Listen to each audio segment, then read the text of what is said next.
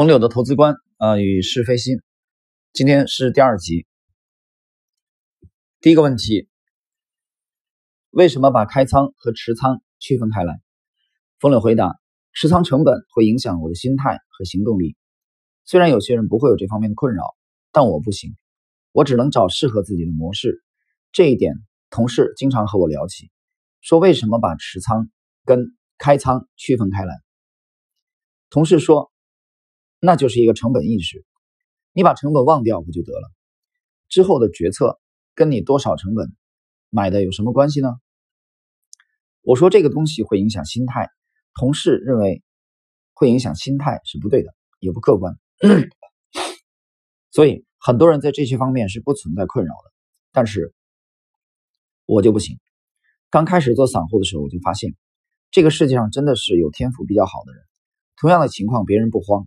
我进去晃荡一下就慌得不行，别人不会被成本困扰，我却老是记着。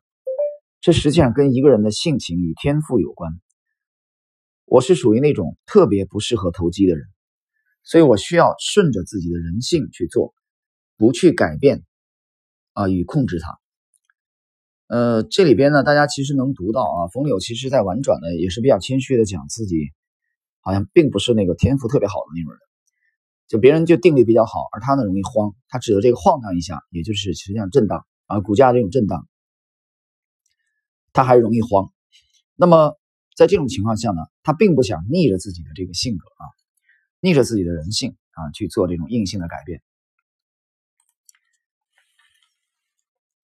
所以这是有他个人的这个啊特点的，所以他是坦诚的承认这一点。下一个问题，记者提问。反复的开仓和漫长的持仓过程中，需要什么样的心态去配合？冯磊回答：做到心智成熟、心态年轻吧，尽可能多的思考，但也别老态龙钟，不要介意犯错，多冲动未必是坏事。我经常跟客户说，不要神化我，凭什么我就一定要连续正确？那不正常也不科学，以后摔了跟头也很正常，本来就是普通人。有人说你这个是平常心啊，其实不是。淡化得失叫平常心，而我们面对的得失太大了，硬要淡化，那是自我欺骗和麻痹，这违背了投资中的诚实品质。我觉得最重要的是是非心，这与得失无关，是怎样就怎样，该做的事情，哪怕有再大的损失，再大的慌乱，也要去做，哪怕这样非常难以接受。啊，大家看到了，其实风柳觉得这个是非心啊，比平常心要重要。这个是非心，其实我的理解就是实事求是，啊，就是实事求是，就是什么样就是什么样。所以说，那你比如说他这个仓位震荡以后，他其实上是有恐慌的，啊，你不可能说这这真的完全能忘掉成本。所以冯柳其实他是反对这一点。我最喜欢的一句话是：知其不可为而为之，知其不可为就是得失心，而为之。就是是非心啊！其实他刚才讲了，明知难度很大，但还必须得去做，这其实也是这个人生的无奈吧。好，记者下一个问题：您是如何成长与学习的？冯柳说：“孔子说，困而知之不如学而知之。困而知之就是需要自己亲身经历，但失败的路太多，无法一一承受。”所以只能祈祷自己足够幸运，恰好碰到一条成功道路，然后提炼、总结、不断复制。啊，我觉得读到这里，我其实我觉得挺挺有感慨啊。他讲，他说失败的路太多，无法一一承受。啊，这个其实我觉得之前，呃，我花了那么多的精力和时间，其实几乎都是在每一条失败的道路上在试错。啊，最后怎么去用排除法，啊，探索出了这条路来。那么冯柳说，他祈祷自己足够幸运，能恰好碰到啊，这个其实需要相当好的运气的。我们继续，学而知之则更上一层，但也只适用于简单环境，复杂模式则无法应对。因为复杂之所以复杂，是因为它不容易被识别和借鉴。哪怕事后回过头来，你会感叹说如山岳般古老，但在当时你还是会觉得这是第一次出现。所以，仅靠学习能力是不足以应对市场的。还得思而知之，思考的思啊，知道的知。所以思考能力比学习能力和丰富经验都重要。这是同理冯老的观点啊。其实我觉得这三者同样重要。啊，这个你说这个丰富经验，我觉得其实你不断的学习，提升学习能力，加强学习能力和思考能力的话，这个本身就是一个丰富经验的过程。所以我个人认为，其实这第三点是多余的。啊，它其实也就是总结了这个学习能力和思考能力，学习和思考都很重要啊。你比如巴菲特、查理芒格这些人，他每天都在阅读，每天都在思考，但他并不是每天都在做交易啊，每周都在做交易，不是的，他们大量的时间不是在做交易，就是学习和思考。那么我个人认为，学习和思考的过程就是一个丰富经验的过程啊，包括这个交易的。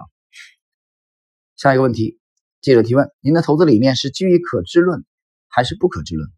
冯柳回答：这个世界有简单和复杂两种思维框架，有人呢是极简思维，抓主要矛盾，这在简单市场中比较有效，但容易缺乏敬畏心，经常大赚大亏。有人是复杂思维，觉得是多因素与矛盾发生作用。复杂思维的人比较容易敬畏世界。但缺乏定力和自信，而且会比较累。我觉得这个世界应该是既有简单的一面，也有复杂的一面，有可能啊，有可被我们感知的方面，也有不可被我们感知的方面。我倾向于找到可被感知的方面去坚守，然后放弃复杂的方面。解释复杂其实就是一种贪婪，我们要放下所有的贪婪。反过来，不敢面对简单就是恐惧。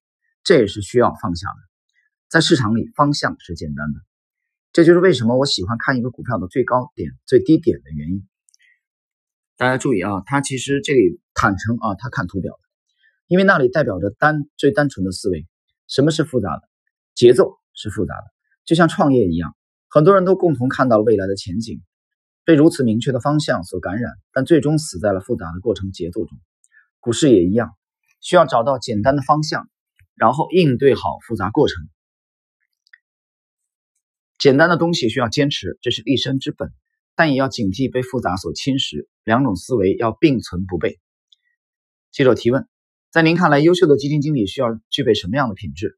风柳回答：我认为具体什么品质都不重要，因为品质都是人身上的，都是人性的一部分。不管什么样的品质，在如此复杂的环境中，总有让你弱点暴露出来的场景。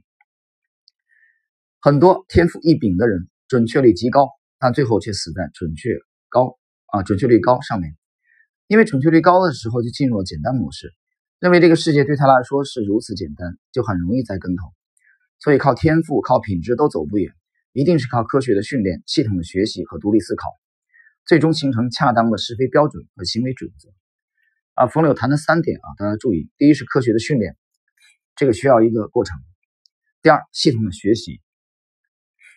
第三，独立的思考啊，他把独立思考作为了第三点啊，非常看重独立思考。接下来，记者提问：您加入高毅之后啊，从个人投资者变身机构投资者，在投资方法上有没有变化？冯柳回答：在方法论上没有本质变化，可能是正好走了一条不需要改变的路。有的投资人需要不断转型，其实是很痛苦的。在投资方法上，最初就应该选择不需要经常改变的方法，它会形成思维复利。所以我更多是在自身投资框架中进化。我到高一以后，最有收获的就是通过跟邱总和其他基金经理的交流，学习到了一些不同的思维框架，然后把它们融合到我原有的体系中去。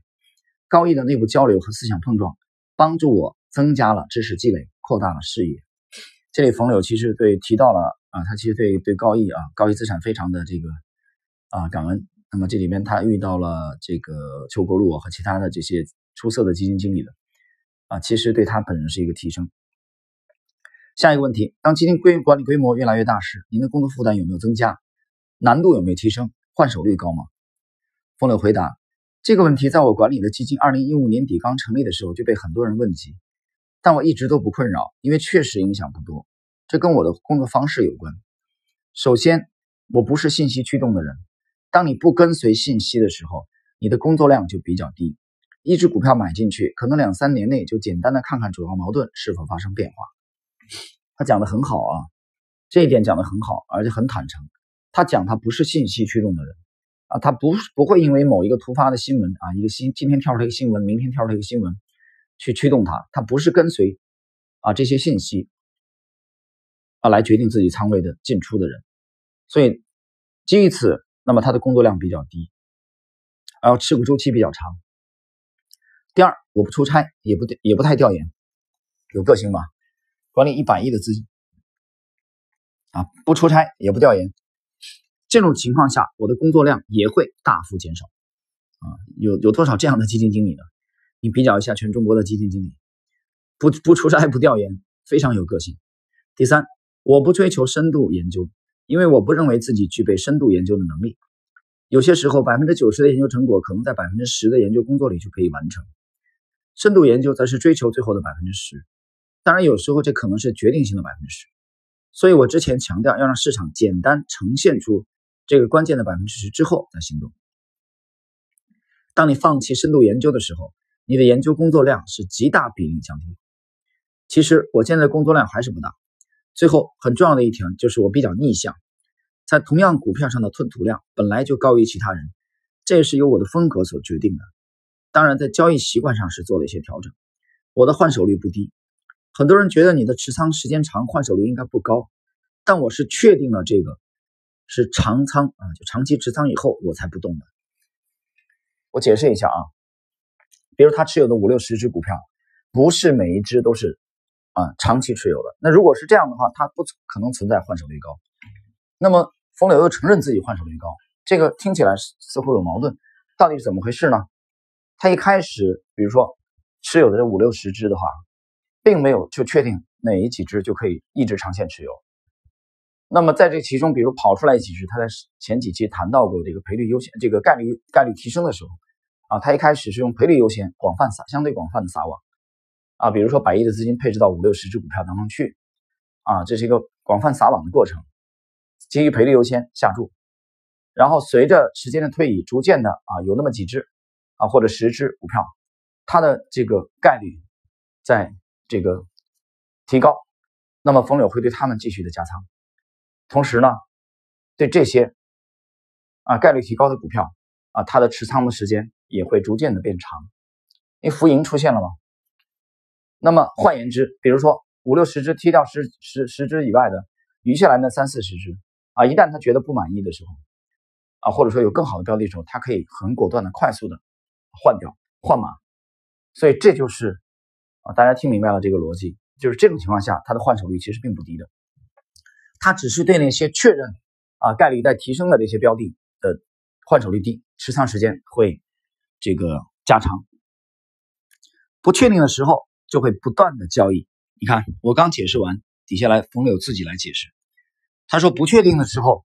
就会不断的交易，你为什么不断的交易呢？因为你不确定，你为什么不确定？因为你没找到你心仪的目标，你这个过程就是一个不断试仓、试这个试尝试的过程，试错，所以这种情况下，你的换手率是不可能低的啊！你没有找到那个对的标的。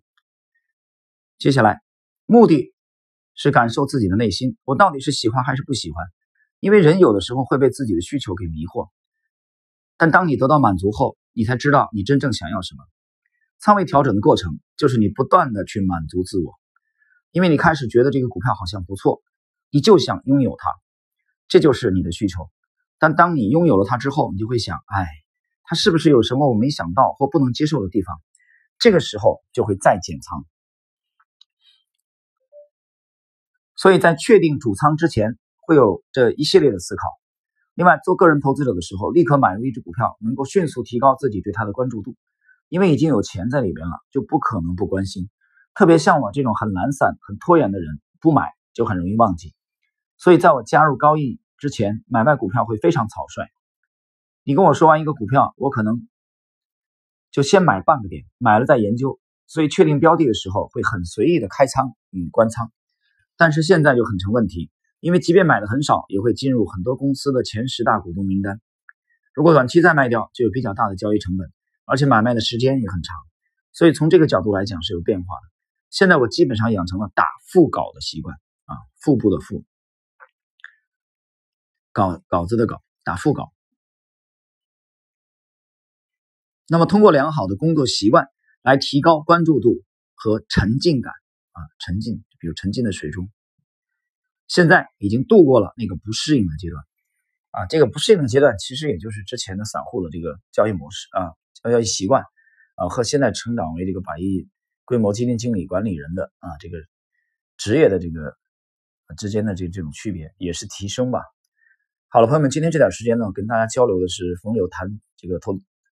这个投资观啊，投资与是非观啊，这里边我们也感谢高一资产，呃，这个提供的冯柳的这个信息啊，也感谢上海证券报的两位作者。